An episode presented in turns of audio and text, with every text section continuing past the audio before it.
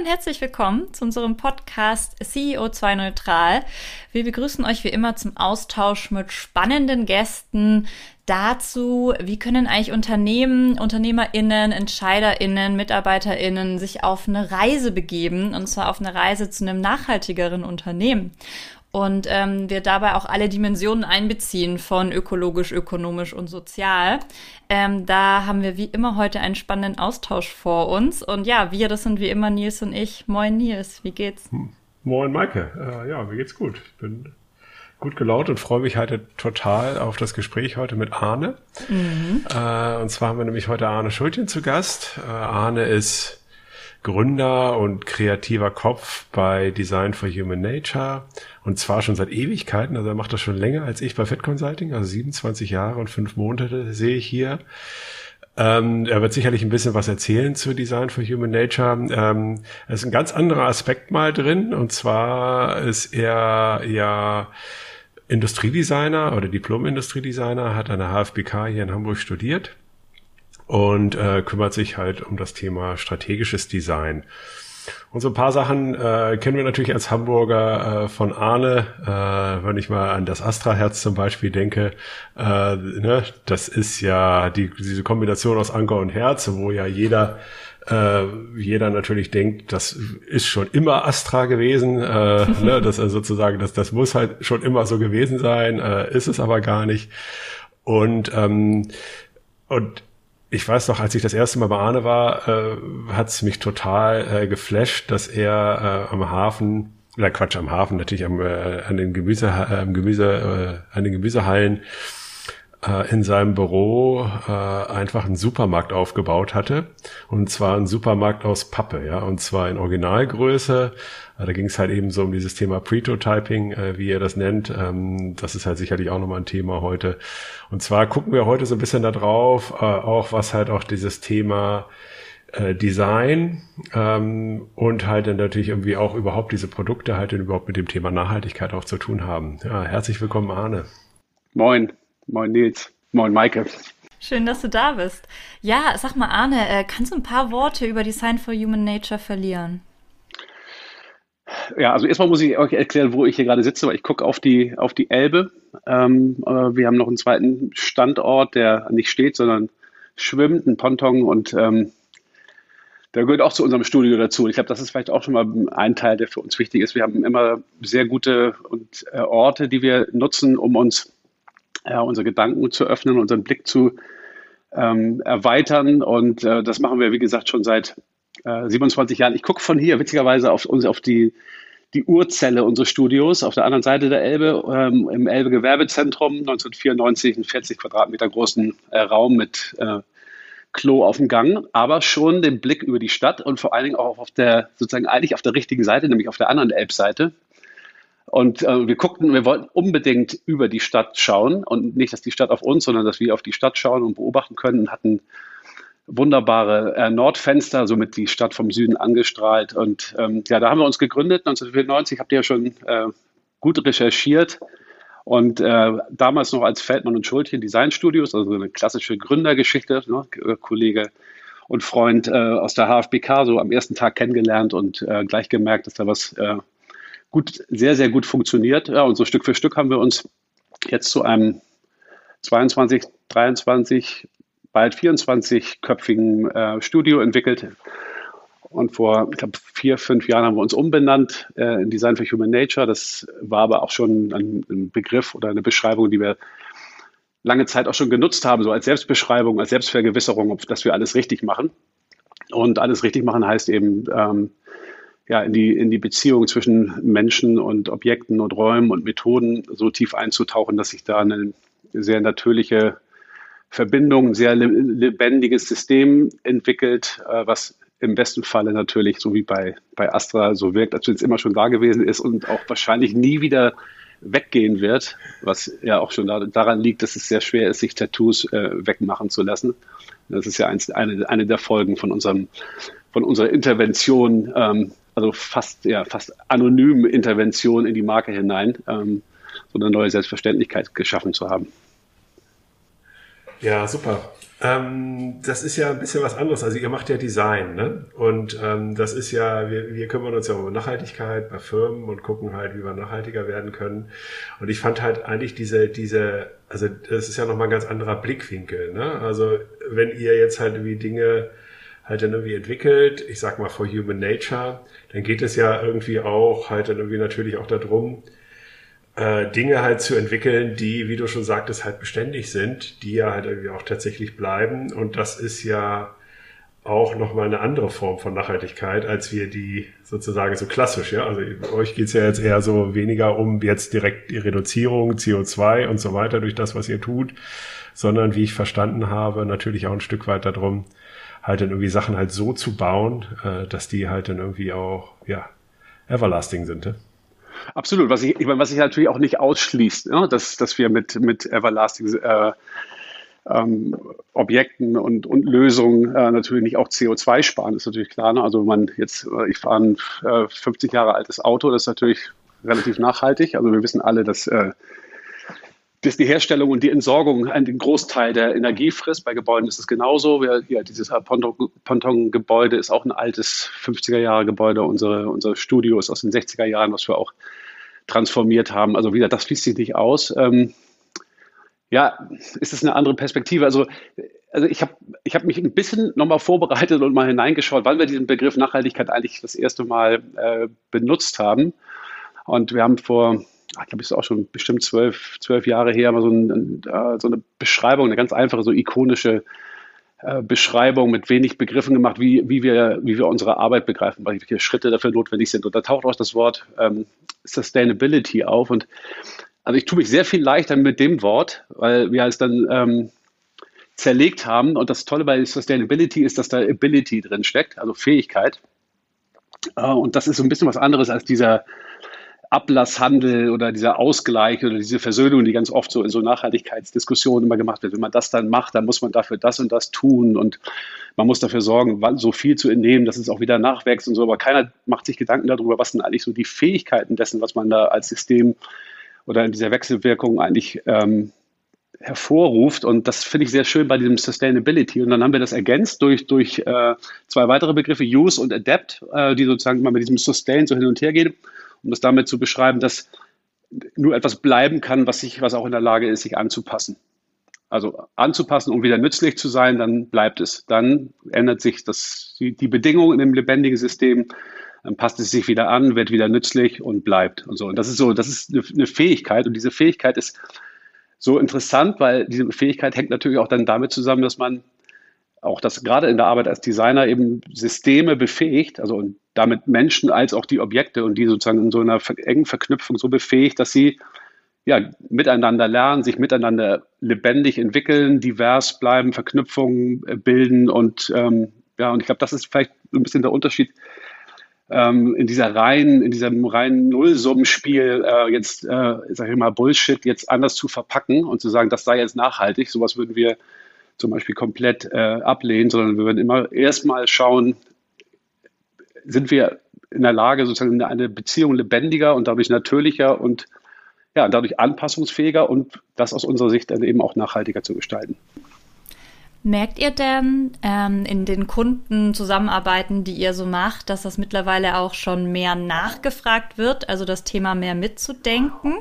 Oder sucht ihr euch auch speziell dann Projekte aus, so dass schon mitgedacht wird? Also kannst du da so ein bisschen beschreiben, wie sich vielleicht auch die Art der Zusammenarbeit verändert hat oder auch der Fokus, gerade mit Kunden zusammenzuarbeiten? Ähm, ja, also also das, das gehört so ein bisschen zu unserer DNA dazu, dass wir eigentlich fast jede Aufgabe, die uns jetzt nicht komplett sinnlos erschien, versucht haben, so aufzumachen, dass wir eben tiefer eingestiegen sind. Also ich sage auch lebendiger gedacht haben, also auch tiefer, äh, musterhafter, beweglicher, mehr auf eben auf die Wirkung schauen und verbundener. Und das ähm, ist etwas, was jetzt sich, und das bemerken wir schon sehr positiv, eben auch in unsere Kunden- und Kundenstruktur und auch in Marketingabteilungen auch langsam durchsetzt, obwohl es, wie gesagt, immer noch sehr viel natürlich auch so Partikularinteressen gibt und kurzsichtige und kurzfristige äh, ähm, ja, Entscheidungen oder, oder auch äh, Initiativen. Aber es wird immer, immer deutlicher, dass wenn man wirklich was verändern will und wenn man sich erfolgreich entwickeln will, dass man das nicht losgelöst von all diesen ganzen verschiedenen Umständen machen kann und deswegen natürlich unbedingt viel, viel lebendiger denken muss und dadurch eben auch lebendiger forschen, untersuchen. Und das ist das, was wir bei uns halt auch in der Halle, was Nils, was du beobachtet hast, halt auch machen, weil wir, wir, äh, wir lernen halt am, ja, im, im Erleben, im Erproben. Und äh, das ist so ein bisschen so das evolutionäre Prinzip, dass wir eben viele Dinge einfach auch Schritt für Schritt äh, durchspielen, um dann eben auch äh, die, auf die, die Lösung sozusagen zu, auch zu entdecken und auch zu erleben und dann manchmal dann davon auch vielleicht auch überrascht zu werden. Ähm, und das, äh, das ist natürlich ein Weg, auf den sich die äh, Kunden natürlich einstellen müssen, aber das haben sie mittlerweile gelernt, dass das ein extremer Beschleuniger ist. Also es wirkt so wie, oh Gott, oh Gott, jetzt müsst ihr alles noch eins zu eins bauen und so können wir nicht gleich einen Plan machen und das rausgeben und so. Und das ist eben äh, sozusagen, ja, es ist nicht, so ist es nicht, sondern es ist äh, gerade durch diese Erlebbarkeit wird es extrem schnell, extrem komplex und man und vieles fällt einem eben halt auch schon im, im Prototype oder im Prototypen oder im Mockup auch schon auf, was man sonst auch erst später gemerkt hätte. Und ähm, ich habe letztens einen Artikel gelesen im Abend, das war ich so unglaublich über so einen, so einen Spielplatz, der in Hamburg möbliert worden ist und dann wurde wahnsinnig viel Geld investiert und am Ende ist es, ist es überhaupt nichts geworden. Alle beschweren sich jetzt über das Ergebnis und dann hat die Behörde gesagt, ja, äh, also wir konnten uns das auch gar nicht vorstellen. Wir haben da so eine Zeichnung gesehen und die schien uns irgendwie, und so ein Rendering, das schien uns irgendwie so ganz attraktiv. Und dann waren wir irgendwie ganz froh, dass wir irgendwie mal eine Lösung hatten und sowas. Und soweit konnten wir uns das gar nicht vorstellen, soweit haben wir gar nicht gedacht. Und da sieht man natürlich schon, was äh, Nachhaltigkeit halt auch bedeutet. Das heißt eben auch wirklich tief einzusteigen und eben fantasievoll und, und mit äh, Empathie und vielleicht auch mit ein bisschen Risikodenken Dinge halt auch durchzuspielen und im besten Fall sie eben einfach sehr, sehr früh zu erproben. Und dann kann keiner sagen, ja, ich hab, also sah doch gut aus. Äh, ich wundert mich das, dass jetzt da, keine Ahnung, Wasser drin steht oder dass sich da jemand verletzt, wenn er da dran vorbeiläuft. Das würden wir relativ schnell merken, weil wir äh, das eins zu eins vor uns haben. Hm. Ja, das fand ich, also für mich war es eigentlich auch eine neue Form der Agilität. Ne? Wir haben natürlich bei uns viel mit Agil zu tun. Und äh, wenn man das halt dann irgendwie quasi ins Objekt und in den Raum denkt und diese Dinge halt dann irgendwie hier auch äh, sozusagen auch erlebbar, anfassbar macht in Pappe. Also als ich da in diesem, in diesem Raum stand, äh, in diesem Supermarkt stand aus Pappe und alles war aus Pappe. Und, äh, und da war äh, plötzlich waren doch ein paar Nudelpackungen, dass man sich das besser vorstellen konnte ähm, äh, da, da, da ist mir schon klar geworden, dass das natürlich ein ganz anderes Erleben ist, als wenn ich das nur in so einer 3D-Welt oder mit der virtuellen Brille oder wie auch immer halt irgendwie sehe. Also jedes, alles hat seine Berechtigung und sicherlich auch in unterschiedlichen Phasen. Was ich jetzt auch spannend fand bei euch, ähm, war, ihr hattet ja auch mal den Deutschen Nachhaltigkeitspreis gewonnen für eine, für eine Fischkiste aus Plastik. Ne? Also das war ja, äh, das war, fand ich ja. Das musste ja auch, kommen. äh, genau, dass ihr ja eben auch mit unterschiedlichen Materialien äh, arbeitet und ähm, sozusagen, das geht ja nicht nur darum, dass bei euch alles aus Holz ist, sondern äh, ihr habt ja auch da eine andere Definition oder das gab ja das auch eben aus einem anderen Grund, ne, eben für diese Fischkiste, oder? Ja, also das Material muss natürlich irgendwie adäquat ge gewählt werden. Aber zu, zur Fischkiste nochmal, ja, sie ist aus Kunststoff, äh, aber sie ist in einer ganz besonderen Art und Weise gestaltet. Und wenn ich mal hinten rum äh, von hinten anfange, hat sie glaube ich, das zigfache an Zyklen mittlerweile erlebt als, äh, als, als ge geplant und, und sozusagen auch positiv schon erwartet.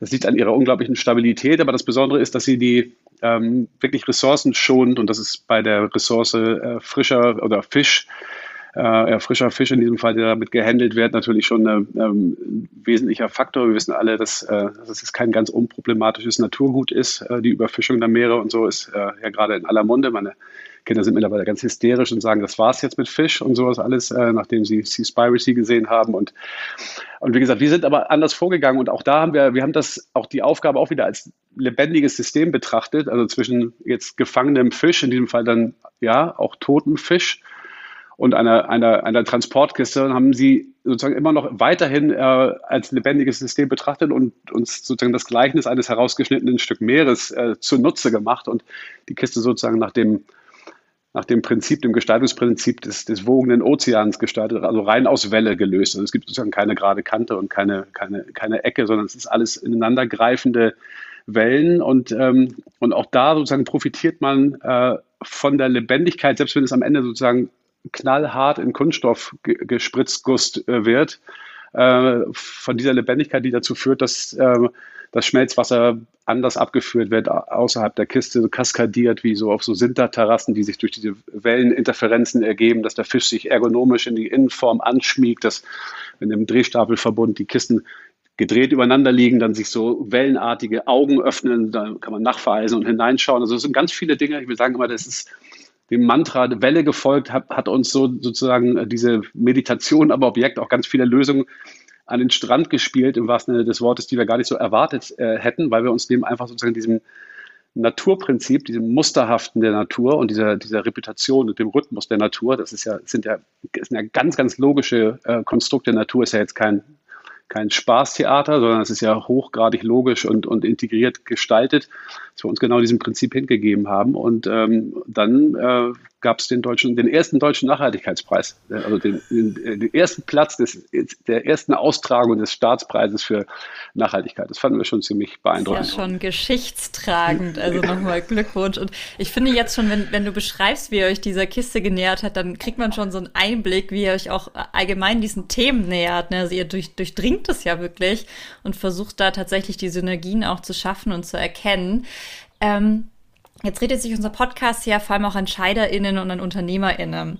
Ähm, ich kriege gerade ganz viel mit ähm, bei, bei Unternehmen auch bei Kunden von uns, dass äh, viele Räume nochmal umgestaltet werden oder jetzt wird ein bestimmtes Geschoss soll jetzt nochmal neu designt werden und da soll man jetzt modern arbeiten können. ähm, Hast du irgendwie was, also das kennt ihr ja sicherlich auch, hast du jetzt irgendwie aus der Erfahrung äh, ein paar Do's, vielleicht auch ein paar Don'ts, ähm, weil vor allem, das lese ich raus, bei euch steht ja schon die Funktionalität am Ende über allem. Also ähm, das betrachtet ihr ja auch so ein bisschen als das, was ja dann nachher die Schönheit auch ausmacht, wenn es eben auch einen Zweck erfüllt, oder? Ja, ab, ja absolut. Ähm, aber genau dazu, es gehört erstmal dazu, natürlich herauszufinden, was eigentlich die eigene Arbeit ausmacht bevor man sagt, jetzt möchte man irgendwie das Ding in eine New Work-Umgebung verwandeln. Das ist immer sehr, sehr leicht gesagt und auch ein ganz merkwürdiger Begriff. Ich finde äh, Old Work in vielen Punkten wesentlich äh, sympathischer und nachvollziehbarer äh, als, ähm, sorry, also jetzt als die äh, Laptop-Deckel-Aufklapper sozusagen, die an jeder Stelle ja. sich wichtig machen und unsere Welt verkomplizieren. Das ist ja eigentlich eine ganz, äh, ganz klare Geschichte und und äh, ja, also wir, wir begreifen Arbeitsräume als, ähm, ja, als ähm, sicher als Zweckräume, aber vor allen Dingen eben als Bewegungs- und Belebungsräume eben für das, was einem ja voranbringt, was einen treibt, dass man, ich sage immer, wenn man, also gute Arbeit findet ihren Platz. Ne? Also sinnvolle Arbeit vor allen Dingen findet ihren Platz. Also wer weiß, was er zu tun hat, der, der ist manchmal vielleicht, der macht das dann vielleicht auch im, im Wald oder setzt sich irgendwo auf eine Kante, weil er was genau vor Augen hat, was er jetzt aufschreiben muss oder ein Telefonat führen und so. Oft sind dann diese New Work Environments, wie sie ja so schön heißen, auch so, so Bühnen, so Fake-Bühnen, sozusagen so zu tun, als wenn alles ganz kreativ ist, aber, aber Kreativität ist mal zu lernen. Und deswegen, für uns ist äh, auch eben da nachhaltige Konzepte zu entwickeln, eigentlich äh, immer dann auch damit verbunden, auch äh, eben zur Nachhaltigkeit zu befähigen, was so viel heißt, natürlich auch die Menschen äh, als auch die Objekte sozusagen gleichermaßen zu befähigen, ähm, ja, gut miteinander klarzukommen. Und dazu gehört natürlich auch erstmal, dass die Menschen gut miteinander klarkommen, dass die äh, ihre ja, Situationen und Atmosphären äh, treffen, auf, treffen, auf die, in denen sie sich einfach gerne austauschen und Deswegen das allererste, was wir tun, wir analysieren erstmal und befragen, also gar nicht analysieren klingt jetzt so wahnsinnig kompliziert. Es ist sowieso alles relativ einfach, was wir machen. Wir sind also sehr, sehr, sehr, sehr starke Empiriker und schauen uns Dinge an und, und gucken, wie gesagt, aufs Wasser, wenn wir uns mit Fischverpackungen beschäftigen. Und deswegen versuchen wir erstmal so zuzugucken und zuzuhören, ein bisschen zu stimulieren, wie, wie so Abteilungen oder äh, Companies eigentlich arbeiten, was sie eigentlich so bewegt und wo auch so vielleicht Missverständnisse sind. Und aus diesem dann neuem Selbstverständnis, und das ist halt auch wichtig, es muss halt auch eben selbstverständlich sein, also nicht von uns irgendwie so rübergesetzt und so, ab jetzt ist es agil, jetzt müsst ihr alle so und so, sondern einfach gucken, was ist so die Natur der, der Unternehmung und aus dann, aus diesem Blick heraus dann in die Ausstattung gehen. Und dann sind es sozusagen gar nicht nur die Zwischenräume und die, die, sozusagen die, die Bewegung, die wir gestalten, weniger jetzt das Objekt, sondern eigentlich vielmehr den, den Fluss und den, die, die Ebenen, an denen äh, äh Dinge, dem sich Dinge trennen oder Informationen abtragen oder Leute sitzen und äh, das ist eigentlich so ein ganz natürliches Prinzip, also so eine Art Landschaft, die sich sozusagen zwischen den Spezies des Unternehmens sozusagen dann formt. Aber vorher, bevor man das macht, muss man das lebendige System erstmal wieder lebendig machen. Das ist oft das Erste, was man tun muss, gerade wenn es darum geht, so, so, so kleinteilige Büros erstmal aufzubrechen. Dann ist da natürlich die einzige Lebendigkeit auf dem Weg zur, zur Teeküche vielleicht noch, wenn man jemanden auf dem Flur trifft. Und darf man natürlich die Leute auch nicht mit überfordern. Aber wie gesagt, ja, es ist ein, auch ein beraterisches Thema, ganz, ganz stark. Und dafür braucht man Nähe. Das ist, glaube ich, das Entscheidende. Also die Leute auch das wieder, um da hineinzuwirken und eben auch wirklich zu befähigen und das Vertrauen auch zu gewinnen, äh, braucht man ganz, ganz viel Nähe. Und das ist das, was, äh, es geht eben nicht jetzt über einen, einen Büromöbelkatalog, wo man sagt, such dir mal was aus oder ich habe dir mal was äh, vorgeschlagen, sondern das müssen die selber erleben. Und, und, und da lernen wir halt auch. Das ist, also da haben wir auch nicht die, die endgültige Weisheit äh, gefressen. Auch da beobachten wir und machen uns oft mit unseren Kunden halt auch auf den Weg, äh, auch da eben schon so eine Agilität einzubauen, dass die Dinge sich eben auch wieder verändern können, dass sie eben auch gar nicht für immer entschieden sind, sondern dass sozusagen die Anpassbarkeit, da sprachen wir ja davor von also nützlich kann nur bleiben, was sie anpassen kann, dass wir die Anpassbarkeit eben halt auch einbauen. So, und da haben wir ähm, gerade extrem viele ein Thema für so digitales Lernen in der Schule, kollaboratives System, äh, ein Quartiersystem für einen Wohnungsbauentwickler. Und also wir sind gerade da extrem unterwegs in diesen äh, ja, bewegten, befähigenden Räumen. Ja, spannend. Ja, ähm, ist halt ein Riesenthema. Klar, ich meine, unser Thema ist natürlich Pairing Humans and Technology, also Mensch und Technologie zusammenzubringen. Dazu gehört natürlich auch der Raum. Und erst dann entsteht was. Ähm, also diese drei Sachen, eben natürlich auch mit den ganzen Kulturmustern und diesen ganzen kulturellen Themen. Ähm, so, ja. und dann, äh, dann ist es halt dann irgendwie, ich sag mal, ja, das, was man, was wir eigentlich so als New Work begreifen. Ne? Also das sind sozusagen, das ist halt eben mehr als äh, ja, oder Old Work oder Good Work, äh, je nachdem. Wie Good Work, ist sowas, Good Work ist sowas Schönes, oder? Ja, ja genau. Ja, ähm, spannend nochmal. Ähm, ihr hattet ja ähm, also diesen, äh, diese, diese Supermarkt, also diesen Supermarkt, den ihr aufgebaut habt, ähm, ähm, den ähm, auch das ist ja halt ein Thema, wo ihr ja auch äh, neue Wege geht auf unterschiedlichen Ebenen, äh, auch in Bezug auf Nachhaltigkeit. Vielleicht magst du da noch ein bisschen was zu erzählen. Genau, das ist das, was du beschrieben hast, was wir bei uns in 1 zu 1 in Papa aufgebaut haben.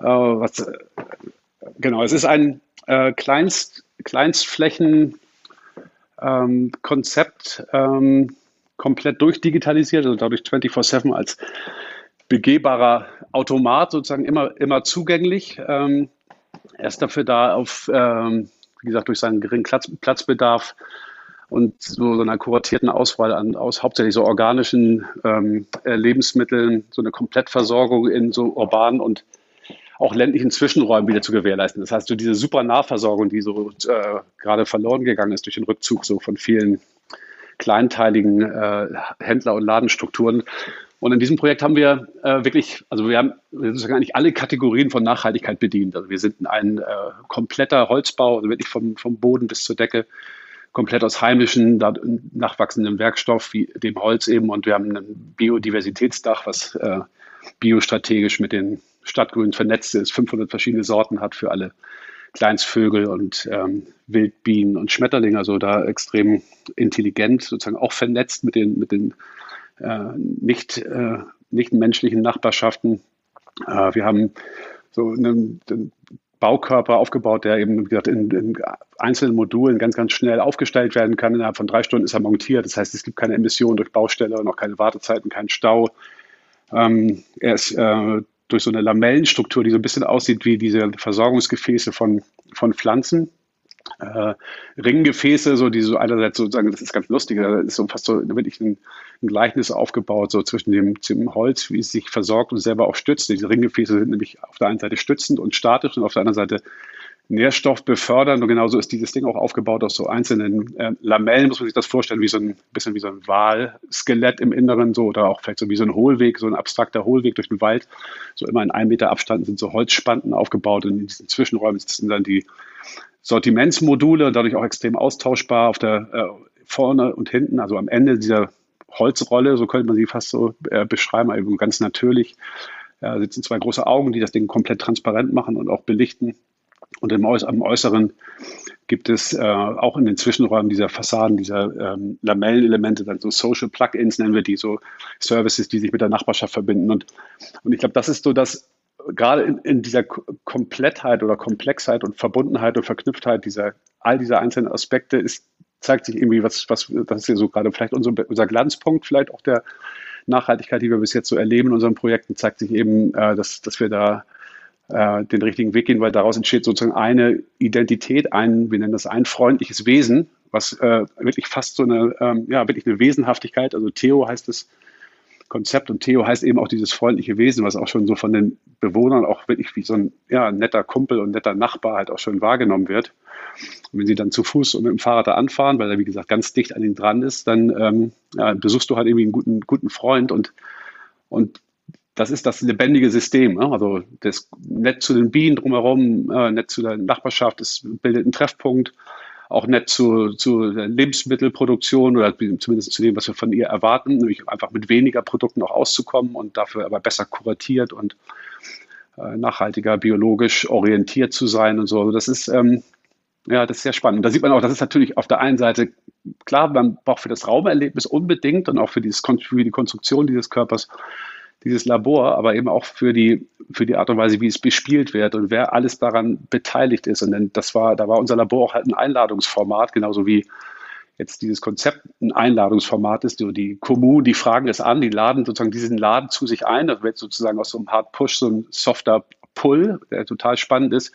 Und genauso und das, da sieht man wieder so diese Nachhaltigkeit, diese Systemdenke, genauso lebendig, wie es jetzt wirkt, genauso haben wir es auch entwickelt. Also auch wir haben eingeladen sozusagen in das Labor, in, in den Versuchsaufbau und waren sozusagen von Anfang an offen für, für alle Perspektiven, weil wir wussten, nur wenn wir offen bleiben, und das sind wir ja auch 24-7 noch dazu, äh, werden wir zum Erfolg. Ja, echt spannend. Also, es, also ich denke gerade viel nach, weil das natürlich echt nochmal andere Perspektiven sind. Ähm, äh, super spannend. Hast du vielleicht noch irgendwie abschließend noch so einen Appell, den du nochmal loswerden wolltest, wo du halt wie sagst, okay, das sollen die Hörer, Hörerinnen nochmal mitnehmen aus deiner Sicht? Ja, ich glaube, dieses wirklich sich hineinzudenken und hineinzufühlen und auch immer wieder sich die Geschichten zu erzählen, wie es sich anfühlen könnte am Ende, wie es, ähm, was man, also, wie man es sich wünscht und und das auch auszutauschen und in diesem Narrativ es halt auch zu überprüfen und, und das auch gemeinsam zu erzählen. Dadurch wird, werden Entwicklungen auch zu einer ganz schönen, spielerischen und ähm, bildhaften Angelegenheit und wieder fast mit so einer kindlichen Naivität kann das halt unheimlich viel Spaß machen. Das würde ich eigentlich empfehlen, dass man wieder so den, das, dieses äh, Fasziniertsein von, von Kindern, äh, die so, oh, wie wäre das, wenn es so und so wäre, stell dir das mal vor und so, und sich, das, sich mal wieder was vorzustellen und äh, und ähm, sich das auch zu trauen und nicht Angst zu haben, sich irgendwie zu blamieren. Und, äh, und wir stellen uns immer ganz merkwürdige Dinge vor, die wo Leute sagen, ey, was ist das denn? Das, das kann doch gar nicht funktionieren und so. Aber am Ende, wenn man das daran dann bleibt, dann macht man es halt auch äh, wahr. Und äh, wie gesagt, und mit Kindern und Jugendlichen arbeiten kann ich auch nur empfehlen, weil die haben diese, diese, ähm, diese Schere im Kopf. Noch gar nicht. Habe ich gerade mit meiner Tochter, die hat mich gefragt, was, was ist denn das eigentlich, eine Schere im Kopf? und dann ich, ja, es ist doch, ist doch klar, dass du mich das fragst, weil du hast sie halt noch nicht. Und das ist äh, total gut. Also da wieder so ein bisschen so zurückzukommen. Ne? Also äh, im Wald ist ewige Jugend, sagt äh, Ralph äh, Waldo Emerson. Den, den auch mal wieder lesen. Das ist auch ein großer Vordenker. Und ja, rausgehen und Kopf aufmachen und vor allen Dingen ganz viel beobachten, ganz viel zugucken, immer dicht dran sein an an all den Situationen, die man verändern möchte und nicht versuchen von Weitem das irgendwie schlau zu lösen durch, äh, ja, also mit Abstand. Es geht nur mit Nähe. Arne, vielen lieben Dank für deine Zeit. Äh, ich könnte dir auf jeden Fall noch stundenlang zuhören. Also, wenn es mal mit Design for Human Nature nicht mehr ist, äh, so äh, Synchronsprecher wäre auch auf jeden Fall was. Geschichtenerzähler. Ähm, ja. Danke für deine Zeit und ähm, gerne, gerne. Schönen Tag dir noch. Ciao. Danke, Ciao. Arne. Super. Tschüss.